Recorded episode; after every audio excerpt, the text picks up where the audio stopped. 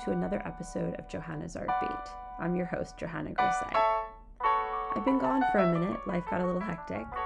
Thank you so much for coming back and tuning in again. It really means a lot. I hope y'all are staying safe, got your vaccines, and even maybe your booster if you're able to at this point. Most recently, I spoke with guest Michael Ryder, who they are actually hard at work in the studio on a new album. Check out their Instagram. Um, Eugenie Bondurant, who was my second time guest about her film The Conjuring with first time guest Paul Wilson. They're both doing amazing. Eugenie actually has been jet setting off to Paris because she's also a supermodel and has been doing fashion for Balenciaga. I also spoke with This American Wife director Rory Pelsu. So today I'm back with a very special and exciting guest, Tina Satter, who is the director and conceiver of the Broadway play Is This a Room, now playing at the Lyceum Theater through November the 27th at 2 p.m. So you don't have too much more time to see it. Tina took time out of her busy schedule to speak with me about this amazing, powerful play. I will be talking, have my conversation with her very shortly, but first I'm going to tell you a bit about Tina, and then I'm going to give you my little review of the play. Thank you so much for tuning in.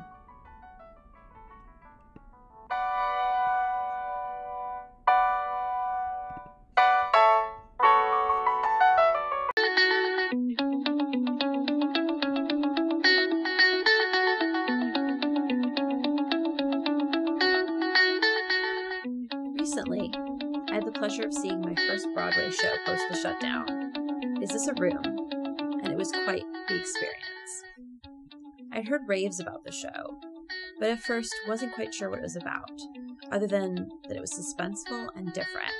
And I love theater that pushes boundaries and is truly unique. The show is about Reality Winner, who I admit I had never heard of. My first thought was, could this be about a reality star? But I quickly and gladly found out that it was not. Is this the room? Is this a room? Is a live staging of the full transcripts with the FBI when they interrogated former Air Force intelligence specialist, reality winner, in June of 2017 in Augusta, Georgia. In fact, the full transcript is available to read on the play's website. Reality was just 25 at the time. So, just to warn you, as the information is out there, still some of this review will contain spoilers if you don't if you decide not to read before you see it. Her crime was suspected leaking of proof of the Russian interference in the 2016 presidential election, which we all know now, of course, happened. Going into the play, I didn't read too much, and there is something to doing that after the show, as it adds to the suspense. But of course, the information is still out there, and I think it would be thrilling either way. We start with a voiceover telling us that this is word for word what happened on the day reality was interrogated. The set is sparse, which I personally prefer. If the acting and the dialogue are strong, unless it's a period piece, rarely is detailed staging needed. And it helps for those like me who are in the very back of the theater. So I was still able to enjoy the show, other than I'll admit not seeing the actors' expressions very well, sadly. So I will note it would be worth it to pay for closer seats if you're able. Also, I will also note that the balcony seats are very steep. So if you have a fear of heights or get dizzy again, you might want to go a bit closer if you can afford it. Back to the show itself. Emily Davis plays reality and just embodies her. After the show, in viewing the program, because my parents were visiting and took me to see it, my father made the observation that Emily even stood like reality. She has a bit of a hunch and is bent over a bit during. And there is a photo of reality in the program that shows her doing just that. So that really shows the attention to detail that Emily Davis put in in playing this role. The action starts right away with FBI agents arriving to the stage in full gear. Even from the balcony, they looked intimidating. Reality is dressed casually, and you feel for her immediately. One woman, this one young woman, standing with three men with weapons, and Emily plays her as so relatable.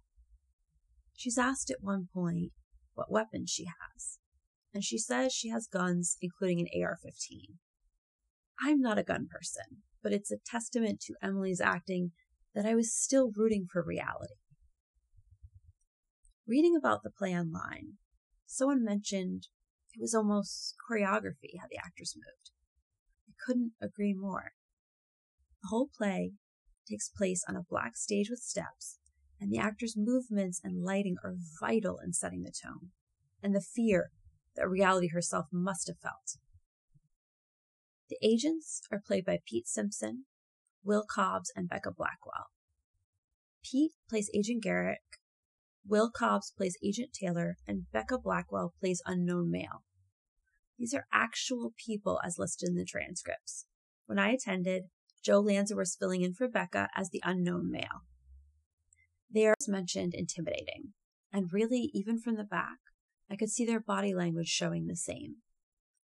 The show starts with a warrant execution and the agents getting Reality's pets out of the home.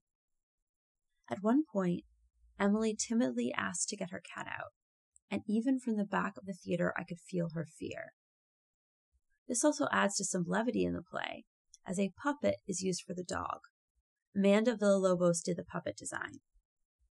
As I didn't know the complete story, I kept thinking they must have been mistaken. As reality says, she can't recall what she's accused of, and she's believable. Also, her crime seems so ridiculous to someone like me who knows nothing of the military. How could this woman removing an email be a crime? At least one that deserves arrest, as that seems to be what they're accusing her of. The agents really act like they care about her too, as a tactic you can see, asking if she needs anything several times and trying to relate to her. And it works. What's infuriating, I think, to the viewer, to the audience, is that reality never asks for a lawyer. But at the same time, at 25, would one be scared to do so? Can you blame her? They're taking ter- they took terrible advantage, in my opinion, of her, and this shows it so well. The use of blackouts in the play to show when the transcripts were redacted near the end of the play is extremely effective. Lighting design is by Thomas Dunn. It jolts the audience and basically counts down reality's fate. The play is only a bit over an hour and there's no intermission. I think for a play this length, that was very appropriate and left you wanting more. I was Googling re- the real reality the moment I left the theater. The show Is This a Room was conceived and directed by Tina Satter, as I mentioned. It originally had its debut at the Kitchen, and then it had its off Broadway debut at the Vineyard Theater here in New York. It stars Emily Davis, Becca Blackwell, Will Cobbs, and Pete Simpson. Many of the cast, including Emily and Tina, are part of Half Straddle.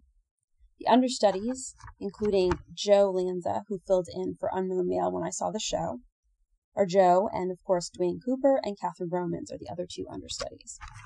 There are quite a few people involved in the production, like any play, whether it's Broadway or off there's always quite a huge team, more than the people you see on stage. So I'm going to try to mention some of those names, but if I miss any or mispronounce, I sincerely apologize. Please go to isthisaroombroadway.com. That's all one word, isthisaroombroadway.com for more information on everyone involved because everyone deserves credit for this show who is involved. It's a fantastic show. Scenic design by Parker Lutz. Costume design, and he also did costumes for the show before it went to Broadway, Enver Chakartash. Lighting design, as I mentioned, Thomas Dunn. Co-sound design, Lee Kinney. And original music and co-sound design, Sanae Yamada. Broadway casting, and she also did Slave Play, Taylor Williams. As I mentioned, puppet design, Amanda Villalobos. And associate director, Randy Rivera. Press is Matt Ross Public Relations.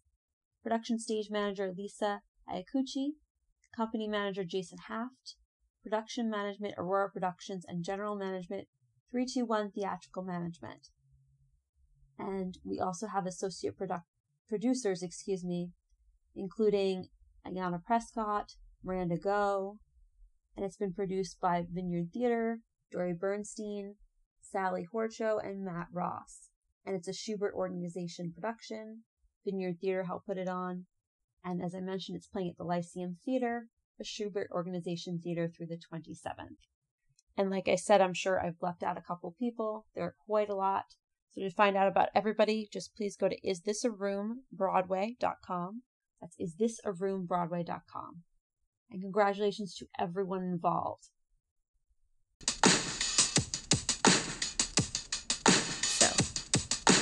Before I get to my conversation with Tina Satter, I wanted to tell you a little bit about her.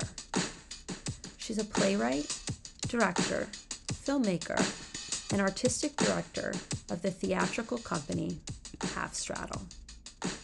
Recent honors include a Guggenheim Fellowship, Foundation for the Contemporary Arts Award, and Doris Duke Impact Artist Award. She received a 2020 Special Citation Obie for conceiving and directing Is This a Room, which had its off Broadway premiere at the Vineyard Theater in the fall of 2019. And now, of course, it's on Broadway through November the 27th. She's been a teacher and visiting artist at a range of institutions, and she attended the playwriting program at Brooklyn College and got her MA from Reed College. You can learn more at halfstraddle.com and at halfstraddle on Instagram and Twitter. So without further ado, my interview with Tina Satter. Enjoy.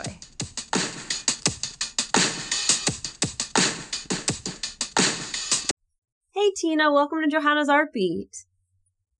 Thank you so much. I'm really happy to be talking with you. Yeah, me too. I'm totally excited. Um, I usually start with how we connected, and here it was via social media. After I saw your amazing play, Is This a Room on Broadway? So thank you again for making the time for me. I really appreciate it.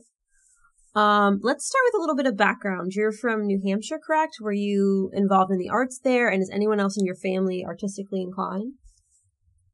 Um, Yes, I'm from New Hampshire.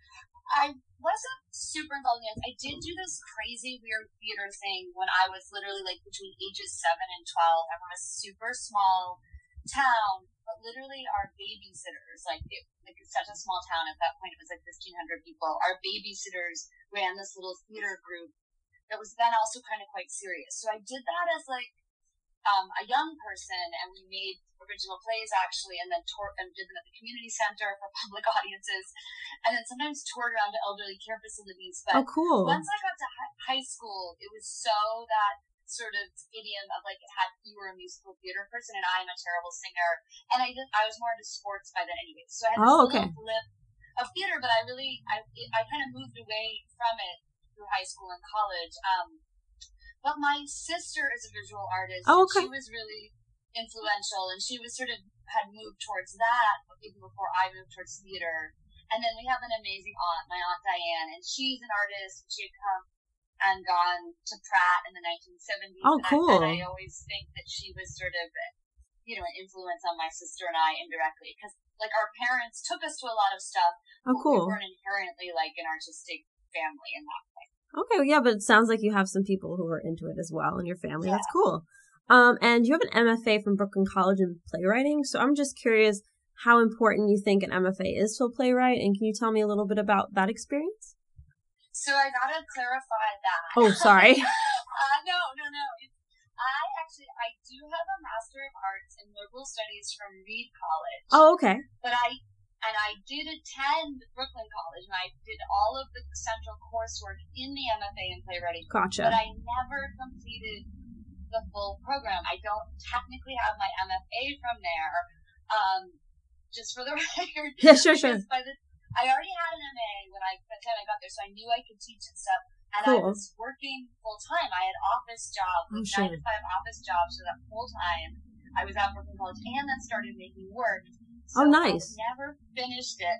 Um, but but I, I, did the core thing. I did the central, like the tutorials and the central um, workshop with Matt. It was, it was run by Mac Wellman at the time, and it was you know the most seminal thing in my artistic. Oh, life. nice. I okay. Mean, so to answer your question, I just think it depends. The huge, huge pros.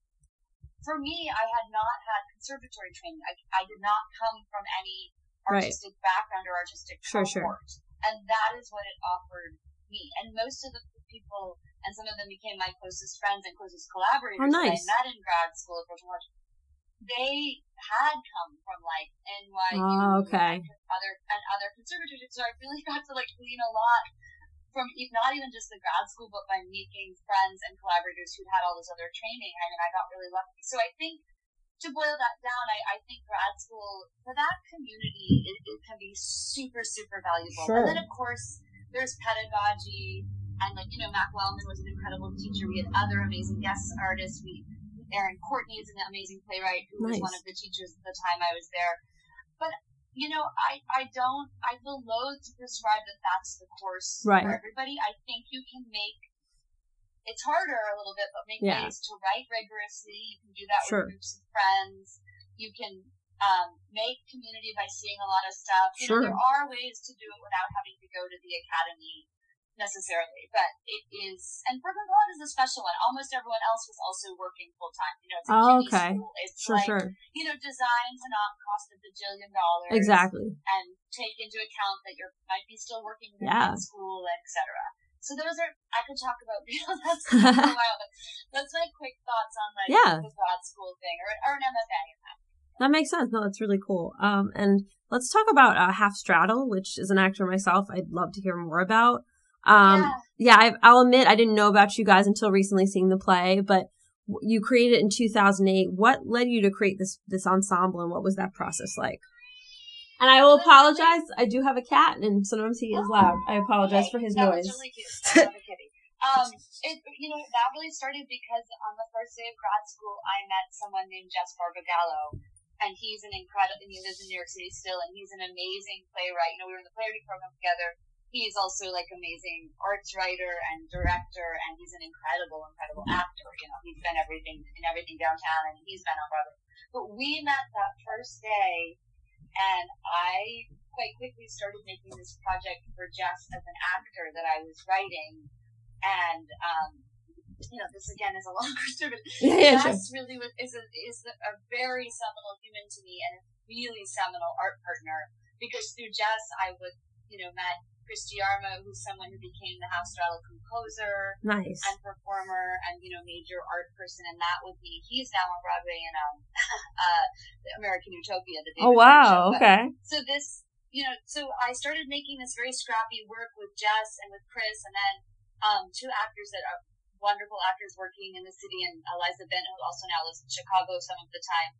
Eliza Bent and Julia of Press we became we made this first show together and we didn't really have a name and then we had jokingly we came up I won't go into the long dumb story of how we came to Half Straddle, but um I really liked making stuff with other people around me. I'd always played team sports and this felt very okay. good in my early forays into theater making. You know, I knew I wanted to write, direct, and direct the work I was making, and it felt really good to do it with this group of people that I was clicking with. And so uh, like after that first piece, which we made in 2008 called The Knockout Blow, cool. I then wanted to apply for other things, and it just became really.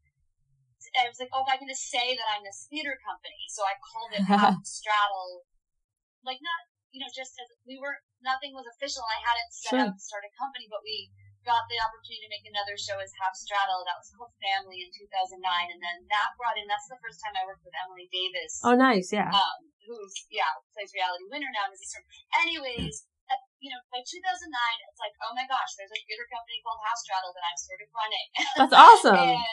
and it became, you know, and, it, and it, yeah, it, it's gone on there, and that, yeah, a whole bunch to say about that. Um, you can read more about us on halfstraddle.com, but it became, you know, sort of oft the same actors or being in and out of the shows at periods of time, the same sorts of designers um, yeah, yeah. working on stuff. And often in those shows, I was making parts for some of those actors, or they would want to play specific things. So, yeah, we were very much in the downtown model. Like the, you know, I of course there was the Wooster Group, and then at that time there was Young oh, right. Lee's Theater Company, and there's Richard Maxwell, New York City Players, and like Elevator Repair Service. So we were oh yeah, sure.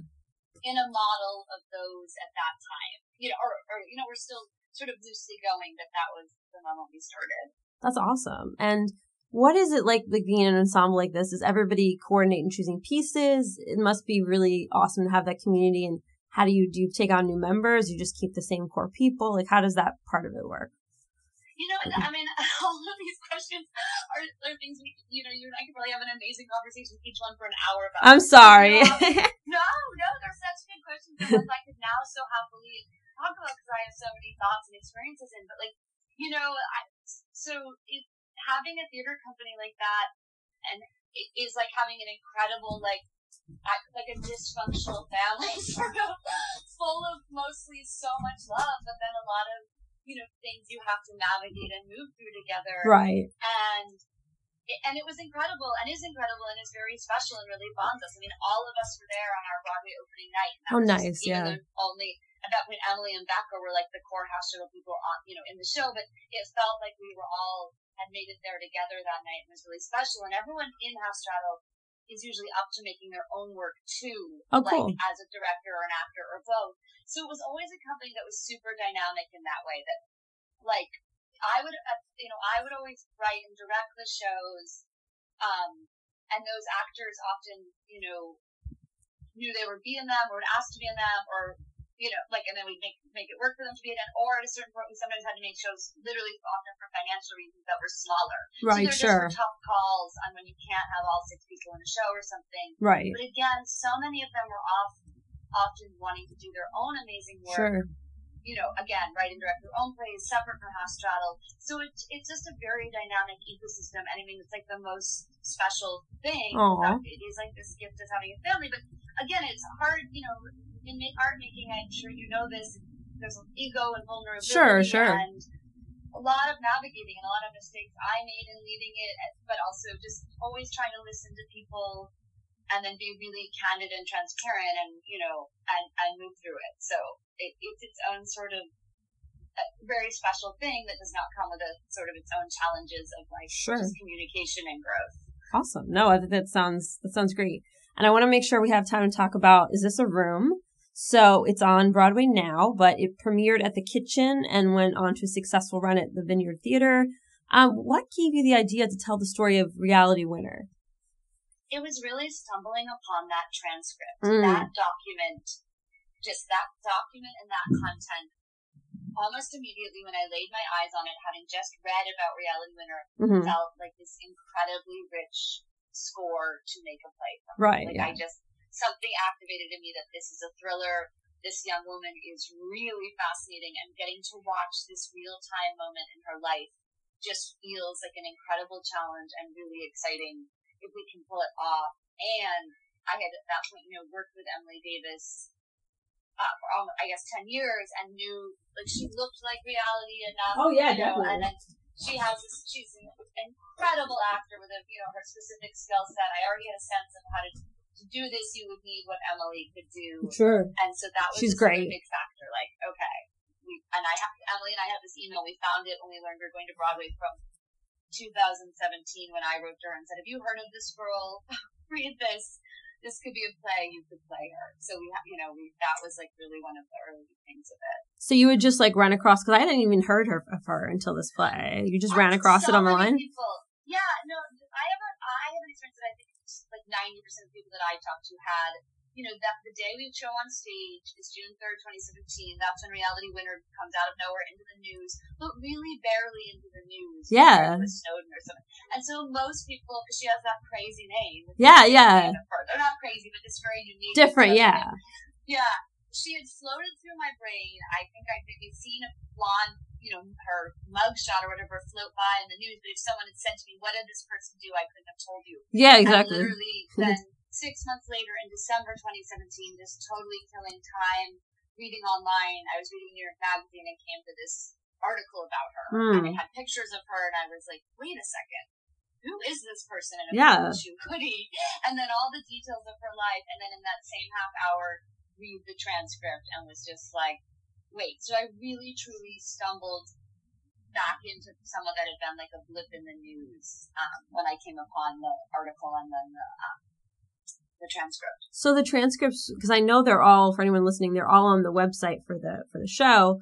But were they available to the public? They were out there already even before this. Yeah, because it literally was somehow like there was a hyperlink in New York Magazine that oh, okay. got me to the transcript wow. in like three clicks it was it was literally the scanned PDF was living on Politico. That's wild. At that point. and you know, I actually still don't know after all these years of being deeply working on it if that was like leaked to them or a journalist had done like a freedom of information act right. and that content had come to live on Politico's website. So at that point, it was um, it was public domain. That's that's wild. I just figured I was like, well, how did they get this? I just didn't know it was just yeah, out no, there. it was out in the world. Just not many people were paying yeah. attention to it. Yeah. That's that's wild. Um, and since this is about a real living person, of course, what was the process? Did you? I think part of when you were doing this, maybe she was incarcerated during part of it or on house arrest. How was that like talking to her and like figuring out? Like, did she speak with you throughout the process, or how was it courting with a living person who's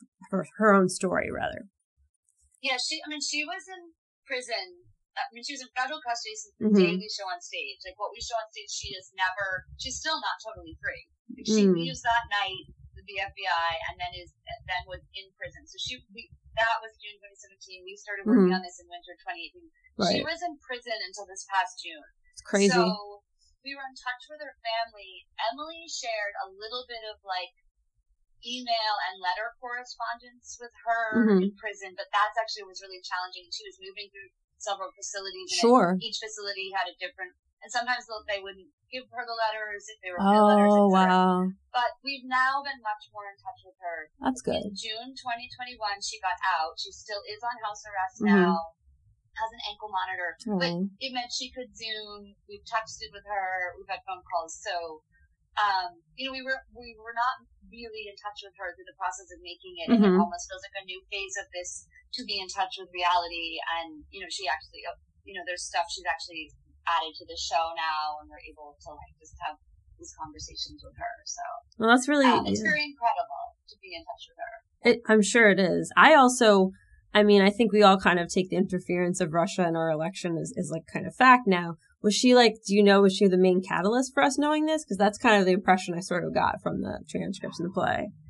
You know, someone more totally journalist geopolitical could super speak to me, but what she showed as proof was super seminal at the time. oh yeah, it seems like it. And and like this, that is just a fact. Like hmm it, absolutely. it was like not no longer being debated. hmm And there was a lot of people who were like, right, right, I knew that, but I wasn't going to say it first. You know what I mean? Mm, she gotcha. was showing this very specific thing that had happened in Florida, and so literally, you know, then all all these state governments were like, when that when what she leaked came out, all these state governments were like, whoa, wait a second. They were then reaching out to the federal government, Mm. like, you didn't tell us this happened. How can we take precautions? So I don't know how to quantify it, like No, it's okay. first or most, but it was it truly.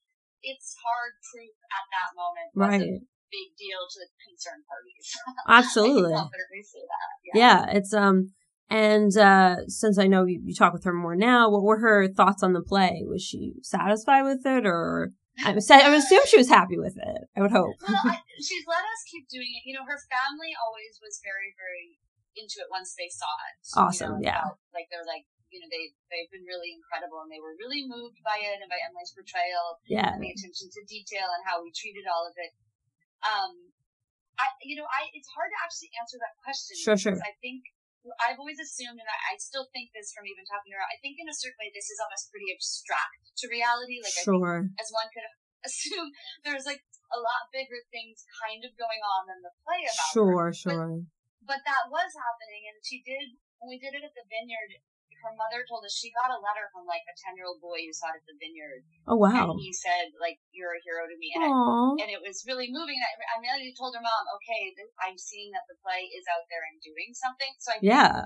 I and now that she's out, and I, there is just the thing, it being on Broadway, like, is sort of like this elevated thought that everyone- Absolutely. you know, anyone can get your brain around. And you're like, I don't know what it must be like to be like, there's a play about me. Yeah, it must be wild. Person on Broadway, she's very, she's always like, let me know what you need. You know, she she always give like, but she's a very, it's not just to say she doesn't like gosh, she's just not this. It's not her personality, like as much as I've gotten to know it. Like, oh my god, you made this play about me. She's she's kind of mysterious and reserved, Ooh, okay. super That smart, super funny. I mean, Cool. really, if you've seen the play, Oh yeah. how she sort of comes off in that. Emily and and I talk about this the time.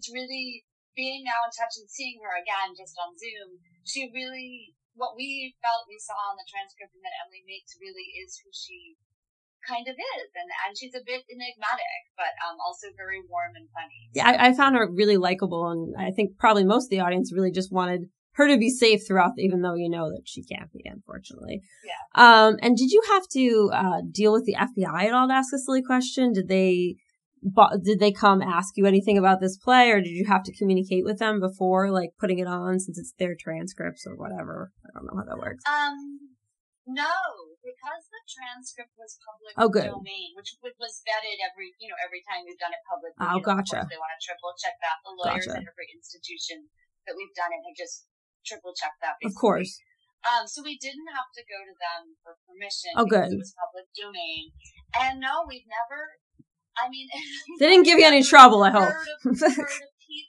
from them openly. Like I don't. It's a like it's sort of like a hilarious or strange or surreal thing to think about. Like, is obviously it must be on the radar. Yeah, I mean, probably. I would think from the transcript of the two real people. Yeah, exactly. So like whether it's a blip to them and they don't take it seriously mm-hmm. or they've started paid attention but we don't know about yeah it. that's possible. It's just something because we don't know about it we just don't know if it registers for them at all or they're tracking it or wish it wasn't happening but they've done nothing they've said nothing you know either way about it. We don't who knows? Maybe some of them have seen it. Who knows that's that's very true. yeah. Who knows? they're just like whatever yeah, who, who knows? That's the least of our concerns, also. But yeah, it's an interesting question. Maybe someday we'll know more. Yeah. Well, at least they haven't bothered you, so that that's good. Yes. um, I really liked also how you blocked the actors in this. It was someone on Twitter mentioned it was almost like a dance, the way it's choreographed. Was this stage the same off Broadway, or did you change it when you brought it on Broadway? It's pretty much the exact same. Gotcha. Um, movement score. I mean, this the chairs that are upstage at the platform mm-hmm. on stage in every other venue there was actually audience there. Oh, okay. So interesting. The one kind of the the biggest change is that there was certain, and it's just pretty easy to do.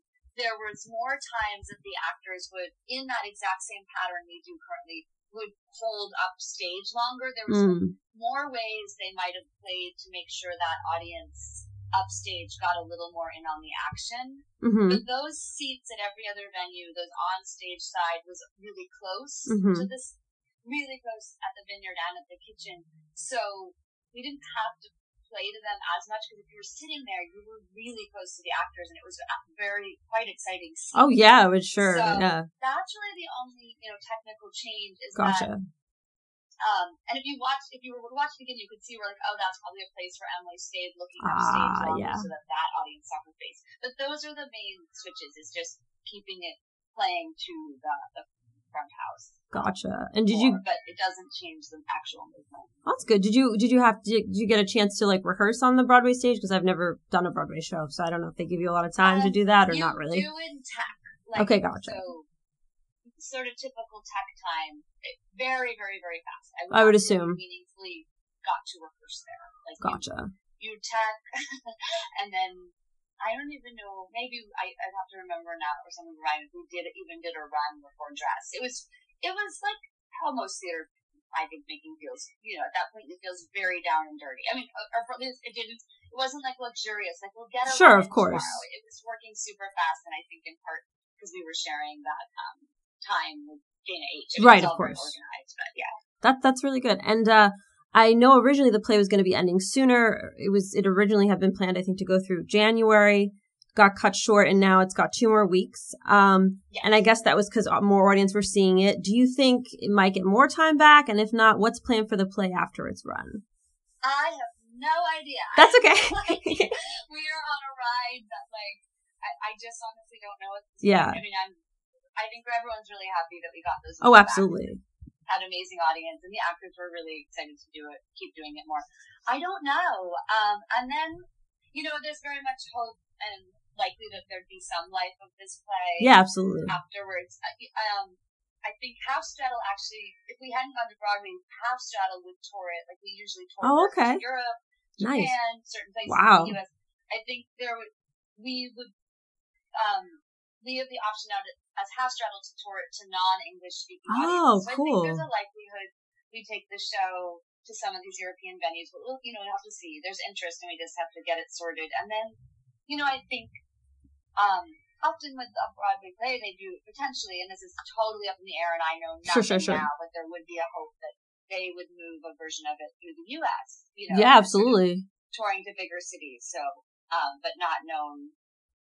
That's still an unknown thing. Of course. we'll see. But I think there's a chance there's some life event post. Yeah, I think I think definitely more people need to see it. I mean, I, that would be, I think, really ideal. Um, and I guess that probably answers my question. The next thing for Half Straddle is hopefully to figure out uh, that kind of stuff. Um, what Yeah, was- that is Half Straddle. Like, like we're we most immediately are like looking to sort of sort out this possibility. Gotcha. um, of doing it um, in these European venues that are interested. So we will see. and I assume the same actors would travel along too, or how would that? It would just Actually, depend. You know that it, it depends. You know, we we were set to tour in a bunch in pandemic before we knew it was Europe, and actually Mm. Emily Davis was not going to tour Oh, okay. she had another big play in Sure. um in the United States that was not a Half Straddle play, but was a really exciting opportunity. And so Sure. actually, it's not. She's incredible. We have an awesome understudy for her, though. So, it, yeah, you, if that's the thing of touring, you do sometimes have to um, replace people. Sure. just being open to that possibility all around, but so it might be some of the same, and it and it might not be. But now we have actually a really good crew of this. I mean, even at the Vineyard, another amazing actor went in for Agent Garrick, and so yeah, we have we have some other good casts. I think so. If, that's also a very TBD. If we Yeah, of course. it, Of course. we don't totally know in it yet. That's the, but that's it's still exciting possibilities. Yes, Um, totally. Yeah, and I also ask uh, before we finish up. I always ask my guests if there was a moment they thought about giving up in the arts and what kept them. I know it's an intense question. I just find it's inspiring for artists like me who are like, "Oh, it's never going to happen. No one's ever going to notice me." So I'm just curious if you had any words of wisdom, or even just for playwrights or artists in general, you wanted to share. Um, I have a lot of those stories, but the one I will tell you is Mhm. directly related to this play. Okay. In 2018, I was at a complete crisis point where I read this article about Reality Winner was at the front desk of a law firm where I was the temp.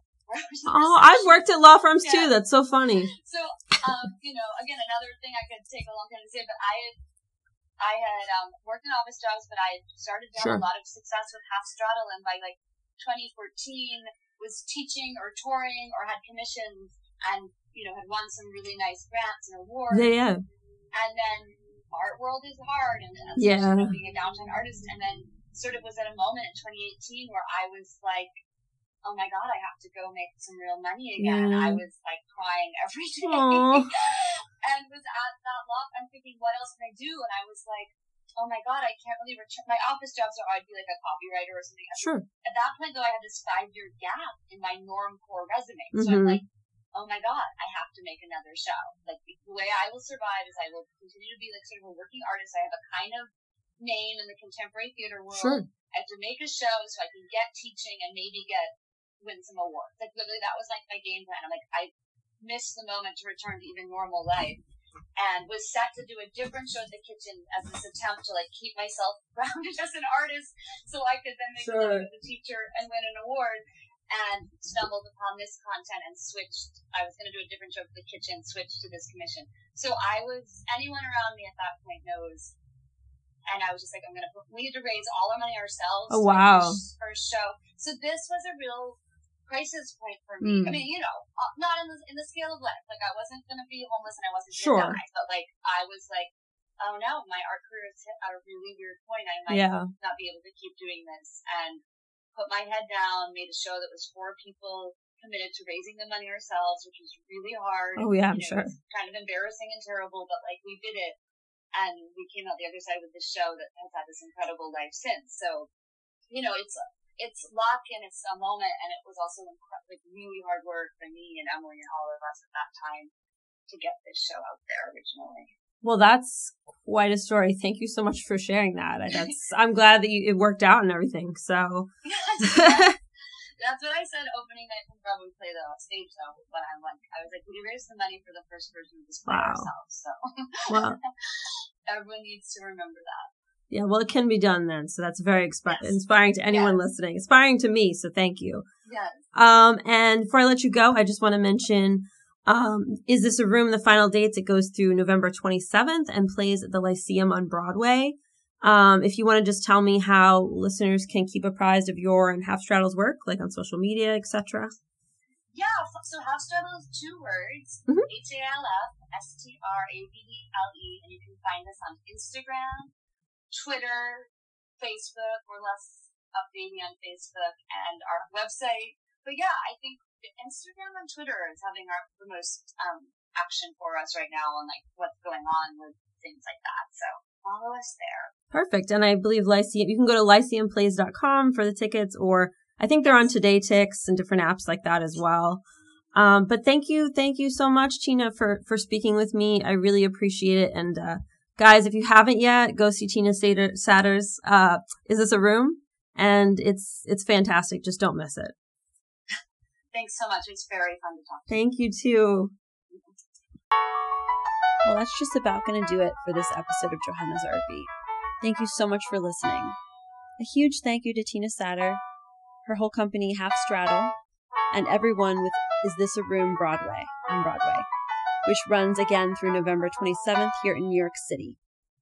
Hopefully, after talking to Tina, the play will have a future outside of Broadway because I really do think that people around the nation need to see it and possibly even abroad because it's a really important story. And I think it would be really beneficial for other people to see it. So fingers crossed. So thank you again to her.